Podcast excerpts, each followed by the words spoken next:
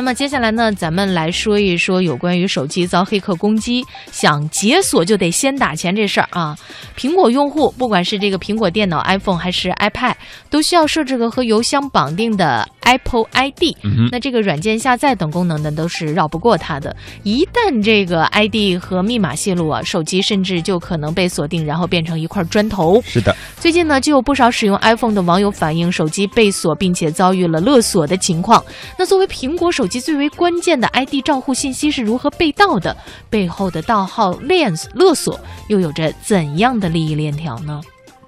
在长春念大四的沈同学是 iPhone 手机的忠实粉丝，从最早拥有的 iPhone 四到 iPad，再到如今的 iPhone 6s Plus 都没落下。本月九号，他在寝室使用 iPhone 手机时，每过一段时间，手机就会自动弹出输入 Apple ID 密码的对话框，并要求选择设置或以后选项。因为此前偶尔会出现这种情况，他对提示并没有理会，只是选择以后跳过了选项。我的手机会弹出来，我的云需要什么更新或者以后，然后我用的那个苹果的邮箱是我的 QQ 邮箱嘛，我的手机 QQ 也提示过有人登录过我的 ID，但是我当时没在意，当时我就正常的使用手机，一开始只是频率很小，就一个小时提示一回吧。就是有那个选项要我填，然后我就一直填了以后。第二天，沈同学的手机自动弹出输入 Apple ID 密码的对话框更加频繁，无奈之下，他就输入了密码。意想不到的事情发生了。手机和同一账户的 iPad 一同被锁定，无法使用。到宿舍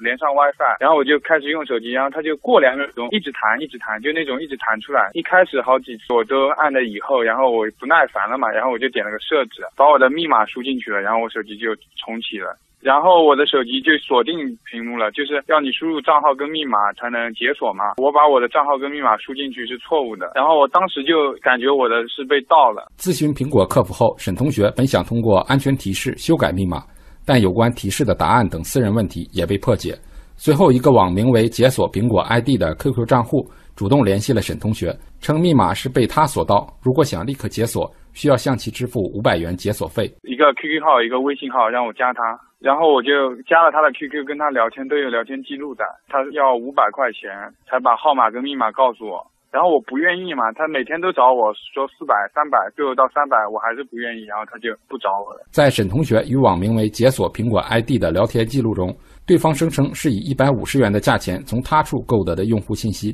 不仅可以解锁，还能以八百多元的价格教会其盗取 ID 技术。然后后来发现他们是一个产业链，就是他也是从黑客那里。就是买的那个盗来的号码跟密码，然后他再来找我们这种用户，然后再来卖赚差价。他说每天至少有一千多。后来就是我不解锁嘛，他会经常拿就是人家转钱给他的那个截图截给我看。虽然目前沈同学的 iPhone 还在官方的解锁中，类似事情并非个案。近日，上海的张先生就因为 iPhone 六遭遇黑客攻击，导致家里的苹果设备一同被锁定，无法使用。盗取 ID 的人跟张先生说。黑手机业务有人负责购买数据信息，有人负责解锁，公司也有财务人员。记者查询部分网站也有解锁苹果手机的业务，一些苹果手机的用户还将 Apple ID 被盗之后找回的过程发布在了网上。随后，记者拨通了苹果公司的官方电话，客服表示，这些案例都存在一个共同点，就是通过第三方邮件注册的苹果 ID，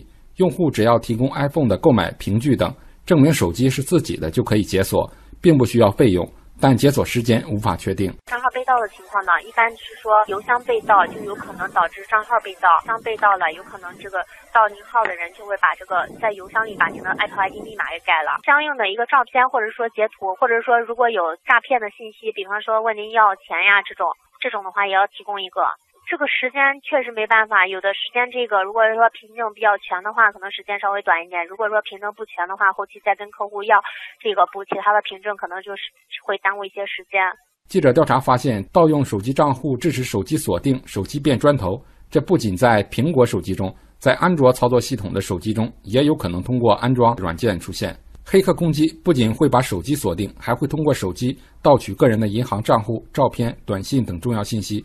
三六零信息安全部技术经理张鲁说：“盗取用户手机 ID 和密码的行为，其背后有一套完整的产业链。从产业链的底端到顶端，用户信息的价值也会不断增值。啊，一般这个产业链最上层，我们可以管它叫黑客，就是最早的时候他们会。”选择入侵一些网站、一些互联网公司，比如说还有一些游戏啊等等一些互联网运营商的，然后把这个用户相关的这一部分信息拉取出来，那就包含了用户经常用的这个邮箱啊、ID 啊、密码啊等等具体到家庭住址，我们管这个行为叫脱库吧。然后他们会把这一部分数据库倒卖到这个对这部分信息有需求的真正做这个灰色产业链的这部分人手里边。他们可能会利用这些信息做，就是说电信诈骗、信用卡盗刷，包括苹果手机